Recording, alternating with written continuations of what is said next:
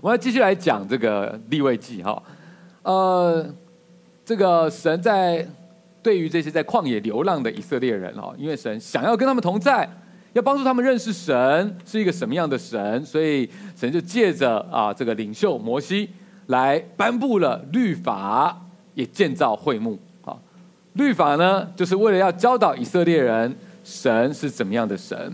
OK，那如何过神喜悦的生活？会幕呢，则是野营版的圣殿，让人可以透过祭司来到神的面前啊。那接着呢，在上个礼拜的讲道当中，我们看到会幕它已经按照神的吩咐完成了。祭司呢，到底该在会幕里面如何的来献祭，也都说明清楚了。今天我们要讲的就是。以色列人他们非常兴奋、非常期待的一刻，因为好不容易建造起来的会幕，接下来就要开幕了。我不知道大家有没有过一种经验哈，就是说你们家附近啊、呃、要这开了一间，准备要开一间很酷的店，然后你常常经过，你就会一直注意，看着那间店从无到有，看着他们的硬体装修。越来越有风格，越来越完整。然后你也注意到，他们似乎对于这个店的营运是非常有理念的。他们有清楚的 SOP 跟员工训练。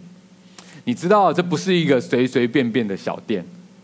接着，这家店的营运日就快要到了。你看到他们的店长跟主要的干部都在做最后的清洁跟预备。然后你也听说这家店的出资者跟设计者都很厉害，是世界级，是非常高端的。可是这间店的定位却是想要让所有的人都可以来的。你会不会非常期待它的开幕呢？你会不会很好奇，到底他们是要做什么？到底这家店营运起来是什么样子呢？有点类似这样的感觉。当然，会幕它不是一间店，可是这样的例子呢，是要让大家试着去揣摩以色列人对于会幕的期待。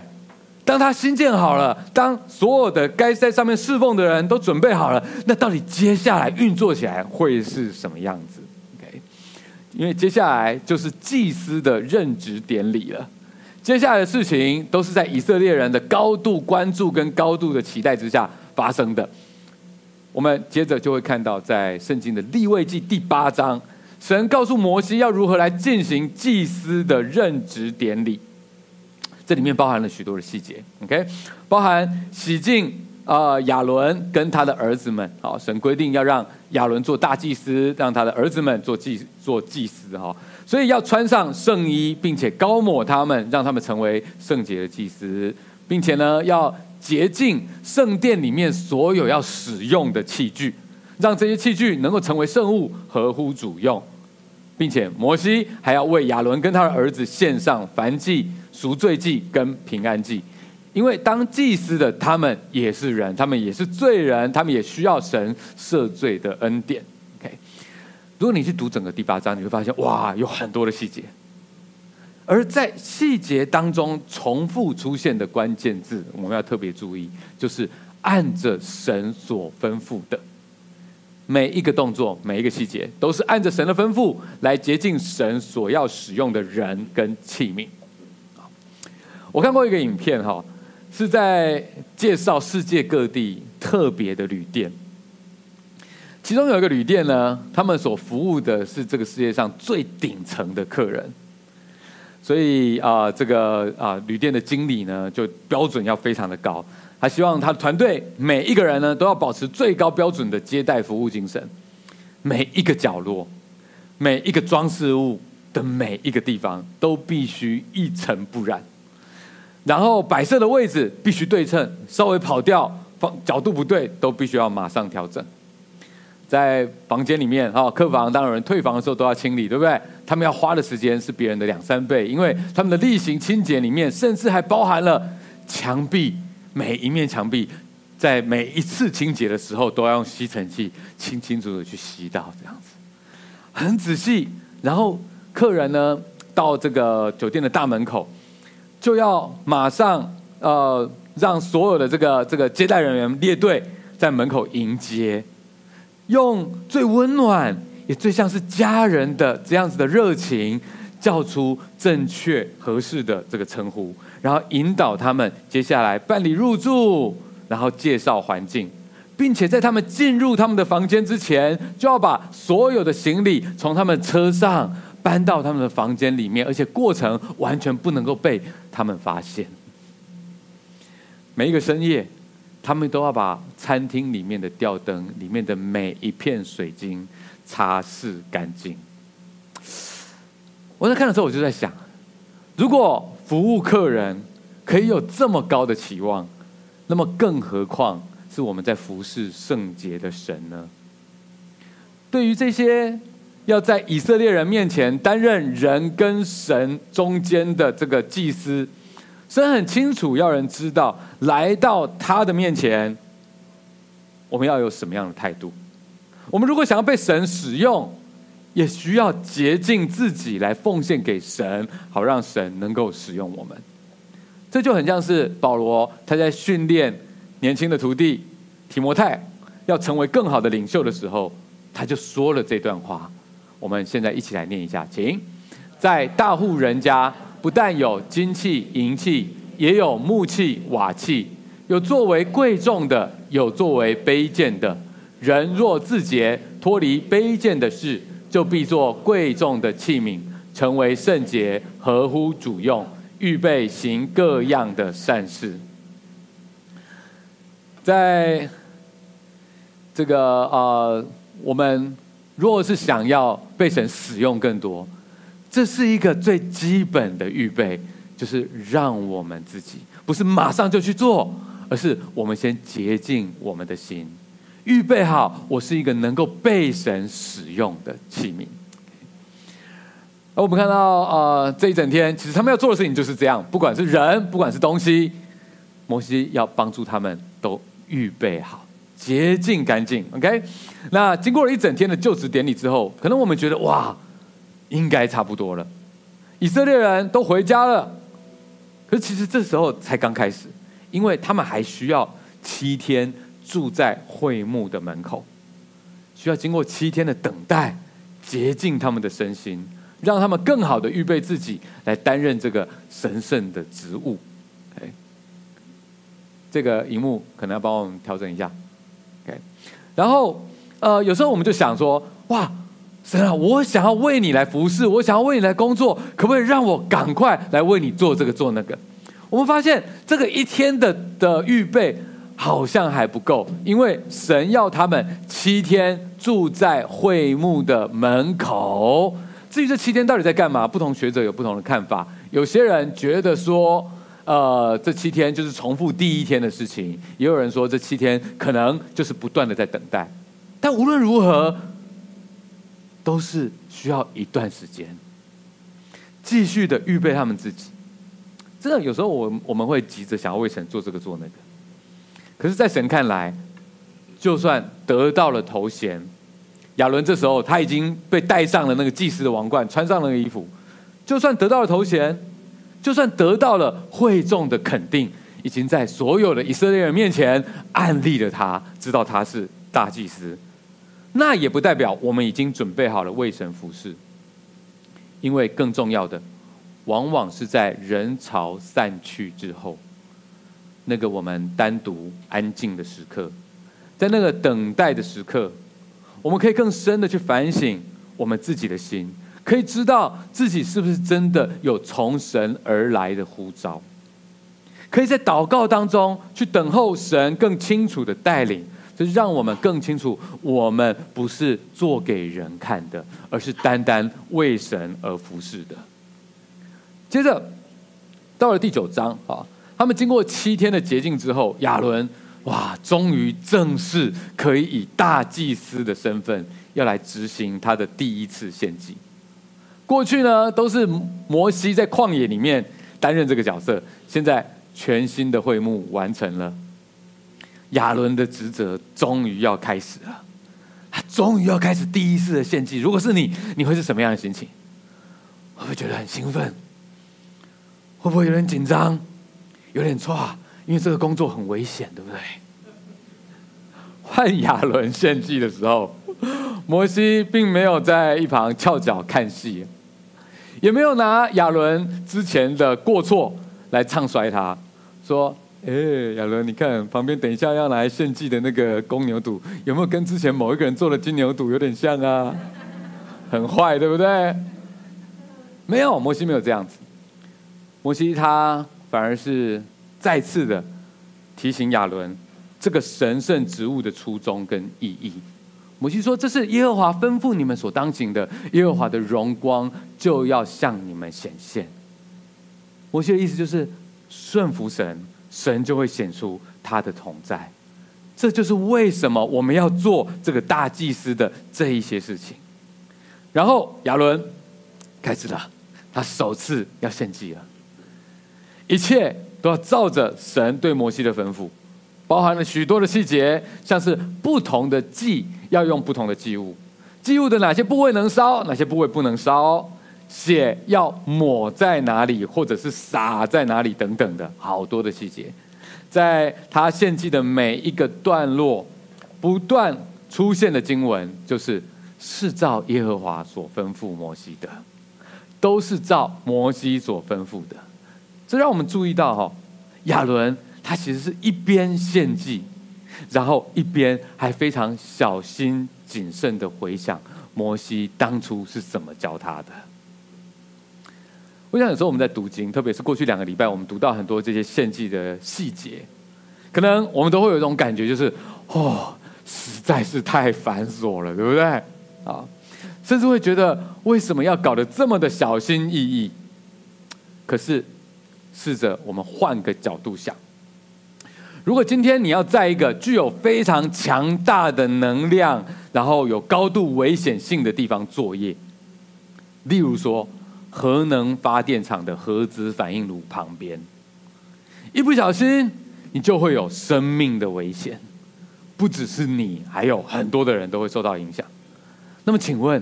你在这样的地方作业，你会宁可穿上防护衣，然后有一个清楚的安全作业手册可以参考，最好是有人在你旁边手把手的教你怎么做。你会比较希望是这样子呢，还是你会比较想要人家给你自由的空间？说那些按钮啊、开关啊，随便你自己都可以试试看。发挥创意，不要被框架限制。反正，如果你不小心弄错了，你就会知道了。又或者也无所谓了。你会比较希望前者还是后者呢？脑袋正常的话，应该是前者吧。你一定会希望可以清清楚楚的。最好把每一个步骤都能够记清楚，就算很繁琐，你也希望能够反复的练习，直到你的身体都记忆发挥的作用。所以，如果你觉得献祭的手续很繁琐，那我们试着想想看，呃，我们如果把核电厂的所有操作手册都印出来叠起来，会不会比圣经的律法书还要厚呢？会不会比圣经的律法书还要复杂呢？我觉得肯定是的吧。啊，所以相较之下，会不会其实这些献祭的规定没有我们想象中的那么的繁琐？可能在你的工作当中，你也必须，也许你要操作一些危险的大型机台，你也必须要学习很多东西，甚至你要考到证照，或者也许你要去啊、去学习这个很多的条文啊、法律这些东西，你去。必须要付出很多的时间去背诵它，而那些所谓繁琐的东西，说实在的，有圣经里面的这些律法还要繁琐吗？如果我们认真去比较，圣经里面相对还好哎，这些应该都是只要用心就可以学会的。所以会不会这些看来繁琐的献祭规定，除了它每个动作都有它的象征意义之外，它也是要用来。考验人是否有敬畏神的心的呢？当亚伦他按部就班的照着神的吩咐来完成献祭之后，神果然表现出了他的悦纳。我们一起来念这段，请摩西、亚伦进入会幕，又出来为百姓祝福。耶和华的荣光就向众民显现，有我从耶和华面前出来，在坛上烧尽燔祭和脂油。众民一见，就都欢呼，俯伏在地。哇！当亚伦照着神所吩咐的完成了一切的程序之后，摩西陪他进去会幕，然后出来为百姓祝福。这时候没有想到。神的荣光，他用一种很特别的方式来显现，就是有火从灰幕里面出来，然后在坛上烧尽了坛上的所有的祭物。一般来说，这个祭物是慢慢烧的，要让这个火能够啊、永续的烧下去。OK，但是这一次很不一样，是一个特别的火这样子过来，然后一次把所有的祭物都烧尽了。台湾人可能看到这一幕会说：“哇，欢乐了。” 是吧？好像有点像，对不对？好，这这有点不一样了哦。这个换了可能是这个香哈差的比较近的一种物理现象，呃，而且更不可思议的是，这个火是从会幕里面直接出来的，而且 这真的很惊讶。如果你是以色列人，你在现场你会觉得哇，这是什么？哦，而且它的时间点很刚好，就是当亚伦愿意顺服神的话去行之后，神明确可见的回应。所以亚伦现在真的应该要非常的感谢，毕竟他的过去你们知道对不对？他曾经轻忽过作为属灵领袖的这样的一个职分，让以色列人付出很大的代价。但是当他现在愿意谦卑下来顺服神的时候，神也表现出来悦纳他的献祭，也悦纳他作为大祭司的职分。我们看到，当领袖对神显出了敬畏，使得神可以借着自己的同在，让百姓大大的喜乐，非常的发自内心的渴望去俯伏敬拜神，这是多么美好的画面！我相信，如果你是亚伦，你在这一刻，你的所有的胆战心惊，到这一刻，你得到了很大的释放和安慰，对不对？因为来自于神亲自的肯定，知道他原谅了你。他悦纳了你，你可以重新来服侍他，而且你也感受到你的服侍可以为其他人带来多大的祝福。所以，如果你是亚伦，你心里面一定非常的感动，非常的安慰。多么美好的画面！多么想要停在这一章，但是我们还是必须要再看下一章。不是，不是每个献祭都有美好回忆。啊，如果你笑的话，我就知道你是哪一辈的啊。下一章剧情急转直下，亚伦的儿子把事情搞砸了。我们一起来念这段，请亚伦的儿子拿达、亚比户各拿自己的香炉，盛上火，加上香，在耶和华面前献上燔火，是耶和华没有吩咐他们的，就有火从耶和华面前出来，把他们烧灭。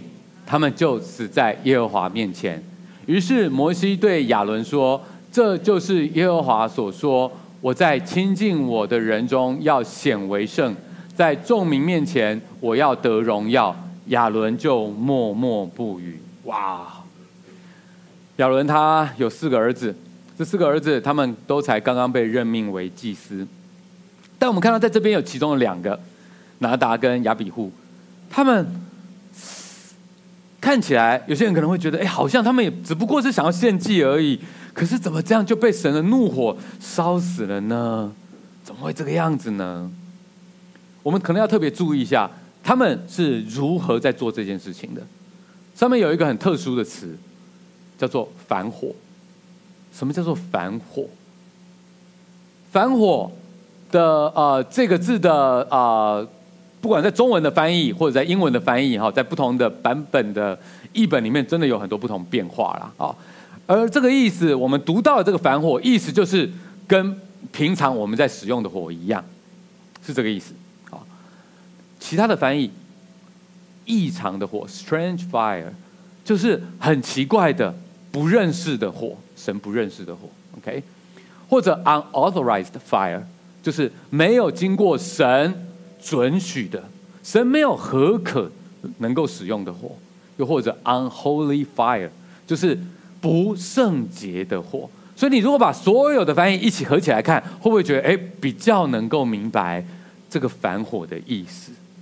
这是人自己用自己的方法、自己的来源带来的火。OK，换句话说，他们所用的不是从凡祭坛上面取下来，由神亲自点燃的火。在那个祭坛上面，第一次的火是从神直接让它烧起来，之后他们是负责让它继续的烧下去。所以那个源头是来自于神的。可是今天他们两个人用来点香的那个火，却是自己从别的地方拿来的火，并且刚刚我们在念的经文里面也说到，那个香炉是有问题的，那是他们自己的香炉，那个不是会幕香坛的东西。会幕里面有一个香坛，用来点香。OK，祭司会在那边祷告，这个香就会象征着祷告进到上帝的面前啊。他们自己带来那个香炉是没有经过洁净的，更不是照着神所吩咐的。神已经规定了，那些香也只能够用在会幕里面的香坛上面，不能够拿别的香，也不能把里面的香带到别的地方去。而且这个香的作业必须要大祭司，也就是亚伦才能够执行。他们的身份、时间都不对。亚伦的两这两个儿子，他们才刚刚被按立为祭司，他们对神的吩咐不可能不知道，可是他们还是用自己的方法献上。你有没有觉得很夸张？前面大家是这么高的关注，这么的小心翼翼，以及这么的感动，他们怎么敢这么快就自己乱搞呢？你们觉得真的很夸张？从后面。神对亚伦的提醒，就是这两个儿子的尸体处理完了，然后神就提醒亚伦，我们从那里面可以推敲出来，很有可能，他们会搞成这个样子，是因为他们喝了酒。你和你儿子进会幕的时候，清酒浓酒都不可以喝，免得你们死亡。这要做你们世世代代永远的定例。各位很危险呐、酒后不献祭，献祭不喝酒。这就像开车一样，对不对？这件事情它可以带来益处，但是它也是有危险性的，对不对？当人喝醉了酒，在酒精的作用之下，他会做出什么样的反应？他往往会对自己、对别人带来很大的危害，所以一定要加上警语，对不对？所以我们可以猜想，也许在那天很感动的聚会结束之后，以色列人各自回到自己的帐篷。而在会幕那边，剩下他们两个兄弟俩，哎，开心着哇，喝酒放松庆祝一下，反正没人看着，他们喝着酒玩起来了，自己就用自己的方式做了一些事情。换句话说，这并不是只是一个小细节的无心之过，而是一整个随便的态度。他们轻看了自己。被按立为祭司的职分，他们怠慢、无视神的指示，他们无知的忘记了之前金牛肚的那个教训，结果那个同样从神而来的火，之前是烧尽了坛上面的燔祭跟脂油，现在则是把犯罪的人给烧灭了。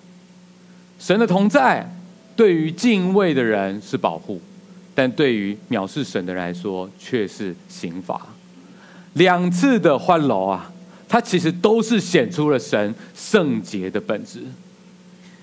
所以，可能有些人会觉得，哇，那还是不太明白为什么神要这么的严厉。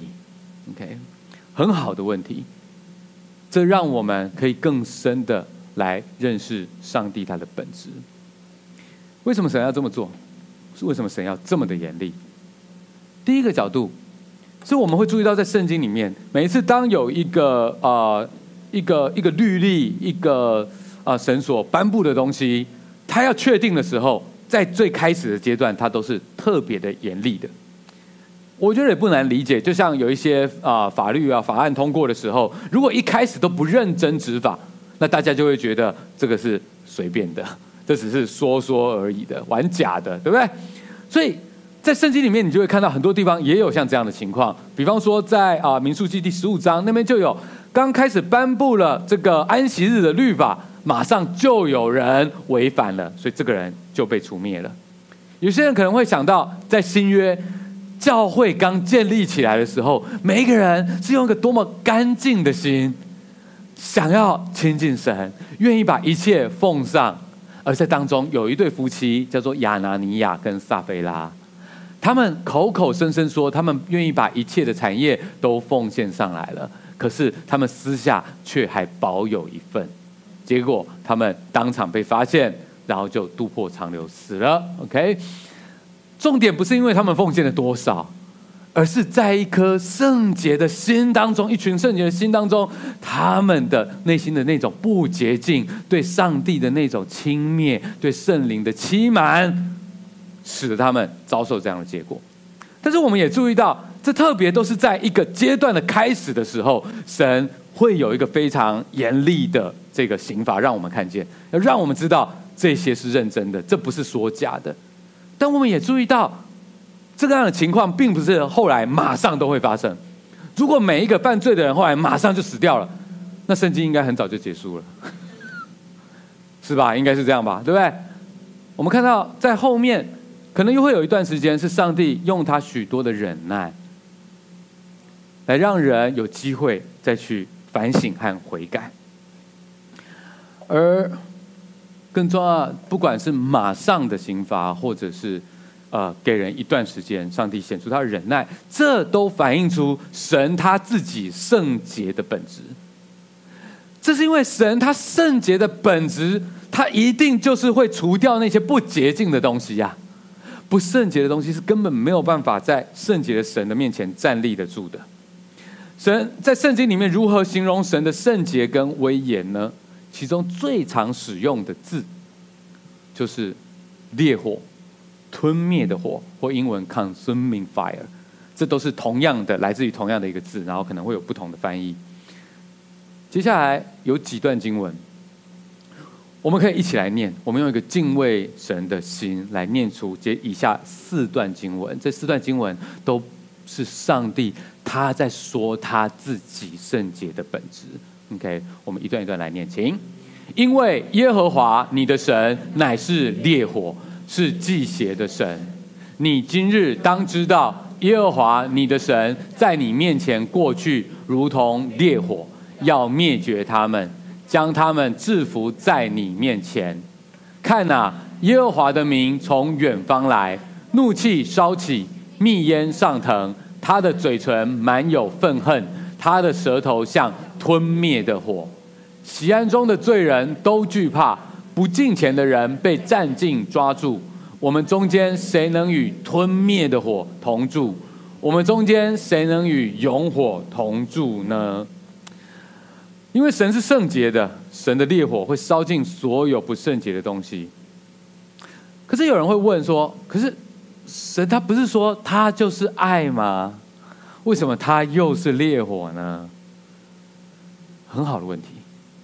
的确，神他又是爱，他又是烈火，就像是同样的太阳可以温暖我们，让生物生长，但是也会让太靠近的东西。无法承受而被他烧毁。拿达跟亚比户，他们就像是忘了神，就像太阳一样，不能够随意的接近，因为神是轻慢不得的。但是神他并不是不想要让人去接近他，事实上神非常乐意与人同在啊。实在是人因为自己的罪，把自己跟神隔绝了。人的罪使得人根本无法承受神的同在，若靠近神就死定了。一开始本来不是这样的，自从人类堕落了之后，人就无法靠近神了。人自从堕落之后，只要有神要出现，大家就错了要死，觉得我就要死了。可是神因为爱，他主动提供了一条回家的路。在旧约的时代，只要以色列人。对于罪有忧伤痛悔的心，愿意按着神的方式来献祭赎罪，神就赦免，继续与他们同在。对于新约的我们来说，新约时代的我们来说，耶稣他已经成为了献祭赎罪的羔羊，也成为了我们的遮盖。因为耶稣遮盖了我们的罪，也因为耶稣遮盖了上帝他的怒气，所以我们才能够免于神的愤怒和永远的火，能够经历神同在的各样祝福。我不知道从什么时候开始，在教会界内，祝福跟恩典成为了主流的神学，但是神的圣洁跟敬畏神却似乎变得越来越边缘了。到底什么叫做敬畏神呢？敬畏神就是真的去知道神是什么样的神，并且按照神应该被对待的方式来对待他。让我再说一次，什么叫做敬畏神？敬畏神就是真的去知道神是怎么样的神，并且按照神应该被对待的方式来对待他。敬畏神跟害怕神完全不一样哦。害怕神是只知道神的力量，哇，很可怕，但是却不认识神的本质，所以只想远离他。但是敬畏神。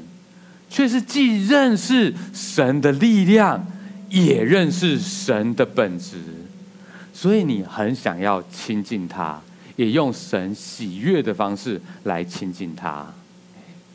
今天有很多的基督徒希望多一点恩典，多体会一点多恩典，多经历一点恩典，可是却回避去敬畏神，这根本是不可能的事情啊！人若不知道罪的代价有多严重，就不会明白耶稣的遮盖有多宝贵。不知道我们本该在罪里面死得多惨，就不会明白我们现在还能够因主活着是多么值得珍惜的。不知道神有多么值得敬畏，就不会明白恩典是多么宝贵的一件事情。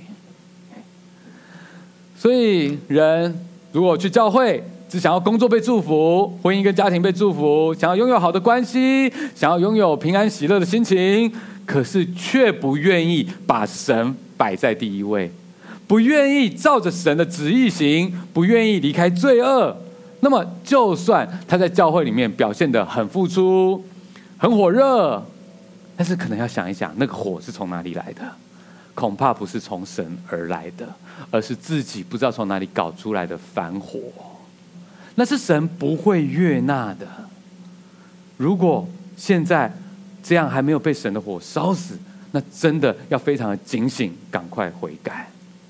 今天我们每一个基督徒都因为耶稣基督而成为了行动的圣殿，有耶稣在我们里面去做我们的大祭司，让我们能够不断的被洁净，成为圣洁，合乎主用。所以，我们可以在生活上面真的来操练敬畏神的这件事情。它可以在我们每一天的生活里面去发生。我们如何来操练呢？第一个，我们可以把属于神的时间分别出来。这是一个看似微小的事情，但它却也是一个最基本的事情。在我们的生活里面，把属于神的时间分别出来。我们的灵修祷告的那个时间，我们是不是很认真的去保护它呢？当然，我们可能在生活实际的生活上面会有很多的变化，会有很多的状况，所以也许我们没有办法做得很完美。但感谢神，耶稣已经成为我们的遮盖，所以我们不会今天晚一分钟灵修，然后接下来就开始打雷了。好，先感谢神，幸好没有这样。OK，但是那一个我们。非常看重这一个时间，我们愿意把它保留下来。上帝是知道的，我们是否用这样子把它分别出来？这是一个圣洁的时间，我要特别留给神。关于灵修祷告，关于我们的聚会，我们是否同样的，我们会这样看重它？当然，我们实际生活会有很多不同的状况，但是愿神把我们的内心显露出来，所以我们会知道我们是不是这样的来看重他。第二个，我觉得也非常实际的，就是在金钱上信靠神。钱跟我们的生活太有关系了，所以呃，圣经上所说的真的是没错。你的财宝在哪里，你的心就在就在哪里。我们如何来看待我们的金钱，其实会非常直接影响我们跟神的关系。在我们的呃金钱的获得或者失去的这个过程当中，我们是否在这一切都高举神呢？比方说，在我们赚钱的时候，我们是否相信，若不是神，我们怎么可能能够拥有这一切？所以，我们打从心里面的把神放在他该放的位置。谢谢上帝供应我的生活，供应我的家庭。谢谢上帝让我有这样的机会去做这样的工作，去获得这一切。不论它是来自于你的工作本身，来自于投资，或来自任何的地方，我们除了感谢在工作、在职场上面帮助我们的人，我们更知道我们要感谢这一切的源头，就是那一位看顾我们的神。所以，我们借着奉献的方式，其实说真的，奉献的重点不是多少，奉献的重点是我们认定这一切是来自于神的。所以，我们把这个收获。把它一部分特别保留下来，我们要献给神，不论它是十分之一或是怎么样，我们知道最重要，上帝看我们应该看的是全人的奉献，因为一切本来就都是神的。若神要拿走，我们什么都没有的。十分之一是一个很实际的方式，我们这么做，我们用来表明上帝，我知道这都是应该归给你的。好，赚钱的时候是这样子，但我不知道你们有没有想过，赔钱的时候怎么办？好，呃，这边有人都没有赔过钱的吗？好，没有哈、这样我感觉比较好一点，谢谢。我们都有那样的时刻，对不对？赔钱当然不好受，如果呃金额如果再高一点，哇，你可能会真的很痛，很强烈的失去的感觉。但我不知道你有没有想过，我们赚钱的时候，我们可以奉献来让这件事情完全跟上帝有关。但赔钱的时候呢？你会觉得哇，赚钱的时候我就奉献，赔钱的时候就不管哦。应该是这样吗？好像不太对，对不对？难道我们在赔钱的时候，我们没有任何的方法来让这个过程我们可以去信靠神吗？让我们生命不管是高是低，是赚钱是赔钱，我们都明白，我们都在上帝的带领当中吗？哦，所以我也曾经想过这个问题，好像在那个时候感觉好像没办法奉献嘛，因为是负的嘛，对不对？哎。当我在为这件事情祷告的时候，一段经文出现，然后我去反复的思想，我觉得我明白了。好，跟大家分享一下，赔钱的时候怎么奉献？手上没有了嘛，负的嘛，对不对？哎，身上有一段经文，它完全说明了这个事实。他说，在地上的财宝，它一定是会被偷、会朽坏的，所以我们要积存在天上的财宝。在天上的财宝不会被偷，不会损坏，它会直到永生。OK，换句话说，我们在地上也许亏损了，也许亏损的很有感觉，可是在这个时候，我们可以看我们在天上的财宝，这是一个最好的时刻，你可以看到在天上的财宝。当我感觉到损失的时候，我就会觉得我我就会去把这件事情拿来祷告。说神啊，这个损失有点痛，可是说真的，我仍然有衣有食可以知足。说真的，我人生当中最大的喜乐和满足，都不是那些钱可以买来的。我仍然拥有一个活泼的信仰，我仍仍然拥有很多有意义、有爱的关系。我的生命仍然的充满着盼望。值得我去奉献付出的事情，坦白说，我的生活除了有些数字的变化之外，实质上并没有太大的影响。而更重要的是，这样子的一个对照，更让我去想到，如果我失去了这些，我仍然可以为此感恩，那我在天上的财宝是多么宝贵。如果你损失的金额不少，但是你另外一个账户非常的多，那你就觉得还好，对不对？应该是这样的吧。所以其实重点不是只是这个金额多少，对不对？其实重点是在于你那边还有多少，对不对？应该是这样的吧。假设你损失了哈，随便说啊，对任何人来说一千万好了，应该算蛮多的吧，对不对？但你另外一个账户有十兆，好了，好不好？那你感觉怎么样？大家明白吗？所以重点不是你损失多少，而是你另外一边还有多少，对不对？各位，在你感觉到损失、感觉到痛的时候，你把它放在祷告里面，去仰望你在那天上的财宝。若你心中仍然有感恩，若你心中仍然有盼望。那这就是你那父的十一奉献，你看到了你在那天上，上帝为你预备的永远不会朽坏的财宝。然后这时候你可以告诉你自己，我跟神的关系值多少？啊，当然有些损失啊啊，我至少值这些，因为这些显然对我的感觉比那还要来得多啊，真好。如果你损失很多，但你仍然可以有这样的感觉，那更好。那代表你跟神的关系值那么的多，好，希望这样可以鼓励到我自己，跟鼓励到大家。重点是什么？重点是我们无论是高是低，我们都该敬畏神。而我们越是这样敬畏神，我们就会体会到从神而来的平安和祝福。还有一点是更快的去信而顺服。信，因为相信，单单的相信，所以我们顺服他。我们这边有很多的基督徒弟兄姐妹，我们可能做基督徒很久了，我们对于在人跟人的关系里面，神要我们怎么样，我们很清楚了。在许多黑白的选择里面，我们该怎么样，我们其实也都知道了。但问题是在为什么我们常常会挣扎？我们常常还在那边，呃，我还不想这么做，因为。我们没有常常操练更快的信而顺服。信而顺服，它是因为我们相信了，所以我们愿意顺服。那是当我们也许我们会会觉得不容易，会挣扎，但是当我们在祷告里面，我们愿意交托神，我们愿意信靠他，我们就可以做到的事情。所以信而顺服，它不是喜欢而顺服，不是。觉得合理而顺服，他就是信而顺服。跟你喜不喜欢这么做，老子知道，但是就是不愿意。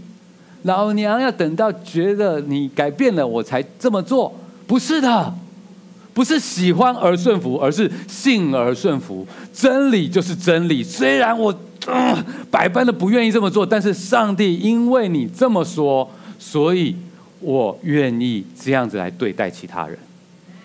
我相信祝福是在顺服之后才会发生的，所以我放弃我的抵抗，我缴械，我投降。上帝用你的方式，不用我的方式，这叫信而顺服，不是合理而顺服。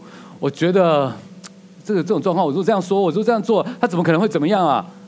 不用分分析那么多，不用沙盘推演那么多。信而顺服，就是我们明白上帝他说的真理。你若照着这么做，真理就叫你得以自由。你已经做过很多遍，你已经体会过很多遍了。这一次，你在照着真理去做，仍然会体会到从真理而来的自由的。难怪圣经告诉我们，神要的其实重点并不是献祭，他并不是缺那些牛啊、羊啊、鸽子的东西啊。听命胜于献祭啊。神要的是我们在这个背后有一个信靠他、愿意顺服的心。还记不记得之前我们在读创世纪的时候，啊、这个天使对于献上以撒的亚伯拉罕，好，亚伯拉罕要把他儿子献上，哇，这真的很不容易呀、啊。谁会喜欢这么做？谁会想要这么做？这件事情哪里合理了？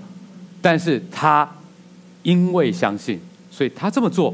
然后当他准备还要做献上的最后一个动作的时候，天使对他说：“现在我知道你是敬畏神的了。现在当你这么做的时候，我知道你真的是敬畏神的了。我们知道亚伯拉罕他被神称许他是敬畏神的，不是因为他说了什么话，而是因着他以行动回应神的吩咐，顺服神的话语，而且毫无保留的。”为神献上自己的最爱。圣经说，敬畏神是智慧的开端。敬畏神是所有我们生命之事的最开头。从这个开头，我们才有办法更多的认识神，更多的体验神。如果我们想要去领受更多神从神而来的祝福，从神而来的平安，从神而来的恩典，可是我们却想要跳过敬畏神，各位，那是不可能的，因为敬畏神，它是智慧的开端，它是一个必然的起点。你如果连起点都不愿意开始走，你怎么能够走到终点呢？从这个起点开始，我们才能够领受到神真的要给我们多而又多的祝福。今天最后有几段经文要送给大家，这些经文都是在讲敬畏神。他不是讲到敬畏神，也讲到敬畏神会带来的祝福。让我们准备好一个敬畏的心，然后一起来念以下的五段经文，请：谁敬畏耶和华，耶和华必指示他。当选择的道路，耶和华与敬畏他的人亲密，他必将自己的约指示他们。耶和华的眼目看顾敬畏他的人和仰望他慈爱的人。耶和华的使者在敬畏他的人四围安营，搭救他们。天离地何等的高，他的慈爱向敬畏他的人也是何等的大。父亲怎样怜恤他的儿女，耶和华也怎样怜恤敬畏他的人。他赐粮食给敬畏他的人，他必永远纪念他的约。希望这几段经文去鼓励我们回到那个起初的起点。让我们最后一起站起来，唱最后一首歌，来结束今天的聚会。来。